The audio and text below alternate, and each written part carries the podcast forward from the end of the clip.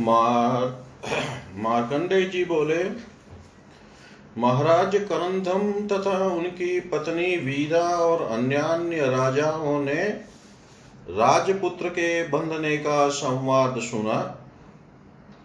हे महामुने, उनको अधर्म युद्ध में बंधा सुनकर राजा अपरापर सामंत राजाओं के संग बहु काल तक चिंता करते रहे। कोई कोई बोला, जिन बहुत राजाओं ने एकत्र होकर एक मात्र वीर को अधर्म युद्ध में बाँध लिया है, वह राजा सब वध्य अर्थात मार डालने योग्य है। कोई बोला, अब निश्चिंत क्यों बैठे हो? शीघ्र सेना सजाओ, दुष्ट विशाल रा...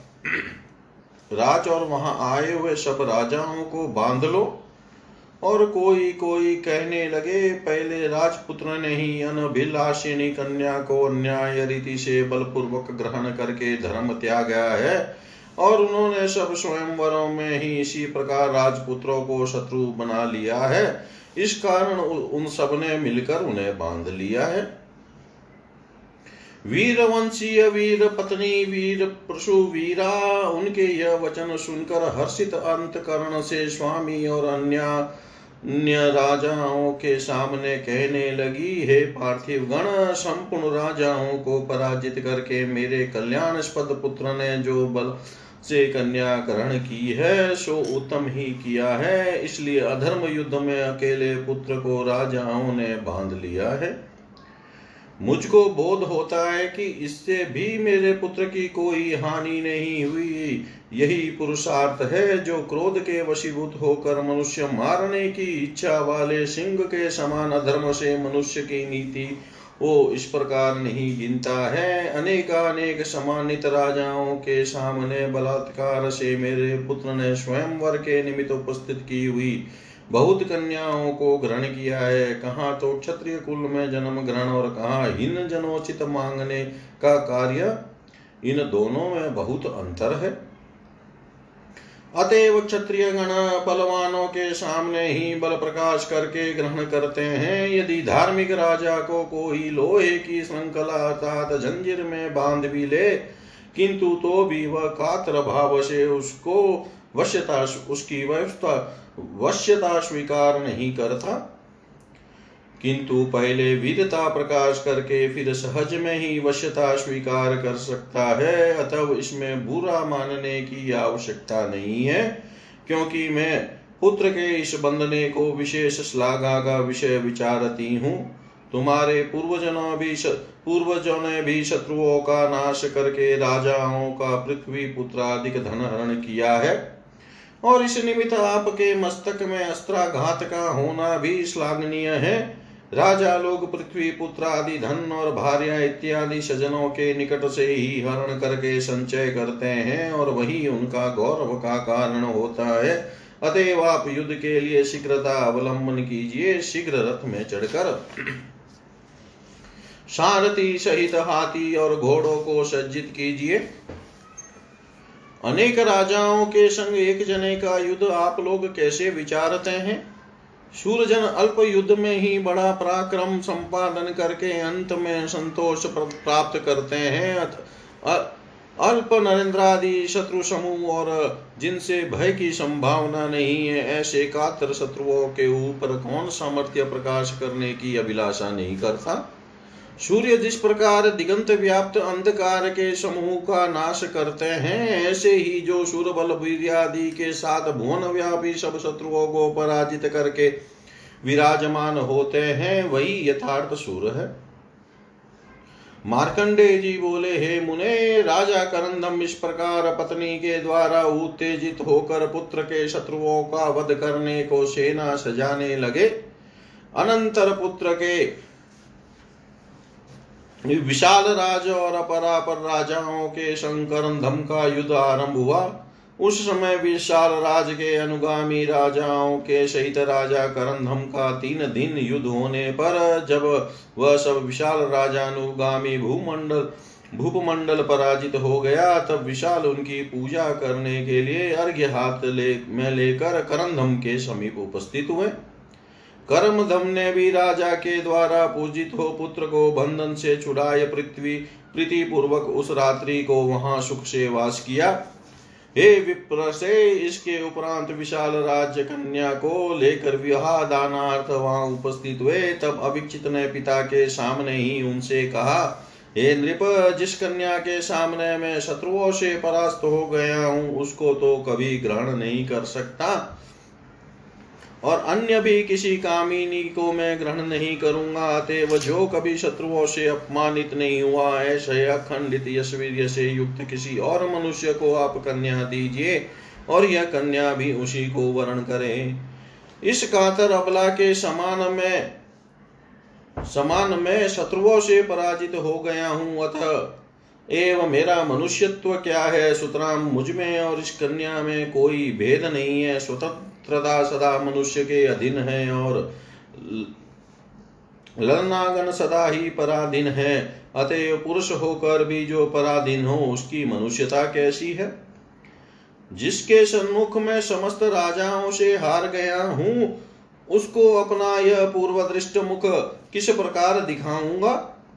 जगतीपति विशाल ने राजपुत्र के यह वचन सुनकर कन्या से कहा, हे वत्से, इन महात्मा ने जो कहा, वह सुना। अब हे कल्याणी, यदि तुम्हारी इच्छा हो तो अपने आप अन्य किसी को पतित्व में वर्ण करो। अथवा तुम्हारे प्रति अत्यंत स्नेह के कारण मैं जिसको उचित समझू, उसको प्रदान करूँगा। हे रुचिरान ने इन दोनों बातों में एक स्वीकार करो, कन्या बोली, हे पार्थिव राजकुमार धर्म मार्ग में स्थित हो। तय कर बहुत जनों के संग संग्राम करके भी यशो वीर हानिकारक युद्ध में सम्यक प्रकार पराजित नहीं हुए हैं। युद्ध के लिए आए हुए बहुत राजाओं में इन्होंने जो केसरी के समान अकेले ही युद्ध में स्थिति की थी, उसके द्वारा ही इनका विशेष शौर्य प्रकाशित हुआ है। यह केवल युद्ध स्थल में स्थित ही नहीं थे, वरन इन्होंने संपूर्ण राजमंडल को बहुत बार पराजित करके यथेष्ट विक्रम भी प्रकाशित किया था। शाय और विक्रमशाली धर्म युद्धकारी इन कुमार को जो बहुत राजाओं ने धर्म व्यवहार से पराजित किया है, फिर इसमें लज्जा की क्या बात है? हे पिता, मैं इनका केवल रूप मात्र देख कर लोभ नहीं करती, वरन इनके शौर्य विक्रम और धैर्य ने मेरा मन हर लिया है। अतएव अधिक और क्या कहूँ, हे नृप? आप मेरे लिए इन महानुभाव को ही अनुरोध कीजिए, इनके अतिरिक्त दूसरा कोई मेरा पति नहीं होगा। विशाल ने कहा, हे राजपुत्र, मेरी कन्या ने जो कहा, वह सब युक्ति संगत है। तुम्हारे समान पृथ्वी तल में अन्य कुमार दिखाई नहीं देता। तुम्हारा शौर्य अप्रतिहत है और पराक्रम भी अधिक है।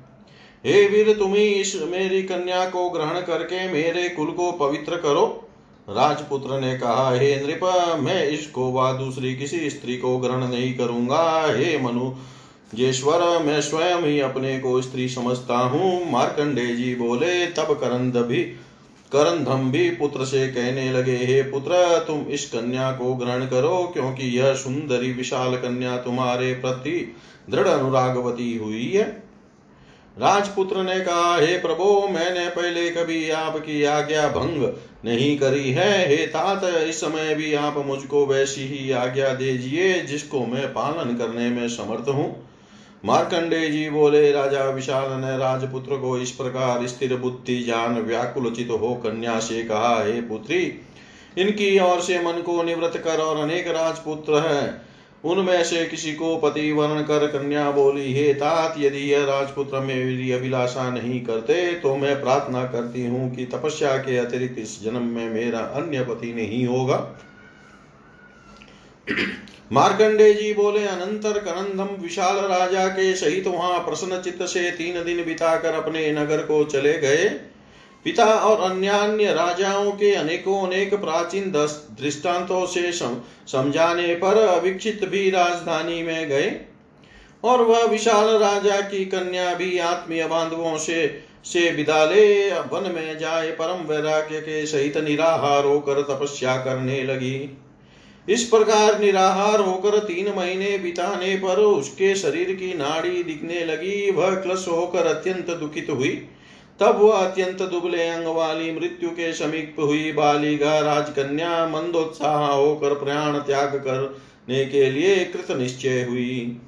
इस और उसको प्राण त्याग करने में स्थिर निश्चय जानकर देवताओं ने मिलित हो उसके निकट देवदूत को भेजा। दूत ने आनकर कहा, हे नृपात मज़े, मैं देवताओं का भेजा हुआ दूत हूँ, जिस कार्य के लिए देवताओं ने मुझे तुम्हारे निकट भेजा है, वह सुनो। इस दुर्लभ शरीर को तुम परित्याग मत करो। हे कल्याणी, तुम चक्रवर्ती राजा की जननी होगी। हे महा, हे महाभागे, तुम्हारा पुत्र शत्रुकुल का विनाश करके अप्रतिहत प्रभाव से बहुत काल तक इस द्वीपा पृथ्वी को भोग करेगा। देव शत्रु तरुजित और क्रूर अयह संगत शंक देवताओं के सामने उसके द्वारा विनाश को प्राप्त होंगे। वह प्रजा को धर्माचरण में स्थापन करेगा, समस्त चातुर्वण्य को ही यथा धर्म में प्रतिपालन करेगा। मलेच्छ, दस्यु, तस्कर इत्यादि दूराचारी उसके द्वारा विनाश को प्राप्त होंगे और हे भद्रे वह विपुल दक्षिणा पूर्ण अश्वमेधादि अनेक प्रकार के छह हज़ार यज्ञ करेगा। मार्कंडे जी बोले, अनंतर दिव्या मालानु ने लेपनधारी आकाश में स्थित उस देवदूत को देखकर राजपुत्री ने मधुर स्वर में, स्वर से कहा, आप सत्य ही स्वर्ग से देवदूत आए हैं, इसमें संदेह नहीं है, किंतु पति किंतु पति के बिना मेरे किस प्रकार पुत्र होगा? अविक्षित के अतिरिक्त दूसरा कोई मेरा इस जन्म में भरता नहीं होगा। मैंने पिता के निकट इस प्रकार प्रतिज्ञा की है, किंतु अविक्षित ने भी मेरे पिता के, अपने पिता के और मेरे अनुरोध से भी मेरी अभिलाषा नहीं करी। देवदूत ने कहा, हे महाभाग अधिक कहने का प्रयोजन नहीं है। निसंदेह तुम्हारे पुत्र उत्पन्न होगा। इस कारण आत्महत्या रूप धर्माचरण मत करो। इसी वन में रहकर क्षीण देह का पोषण करो। तपस्या के प्रभाव से अवश्य तुमको सब भांति से मंगल उपस्थित होगा। मार्कंडे जी बोले देव दूत इस प्रकार कहकर जहाँ से आया था, वहीं को चला गया और सुंदरी राजकन्या भी नित्य शरीर पोषण करने लगी। ॐ पूर्णमद पूर्णमिदं पूर्णात् पूर्णमुदच्यते पूर्णश्च पूर्णमादाय पूर्णमेवावशिष्यते। ॐ शान्ति शान्ति शान्ति।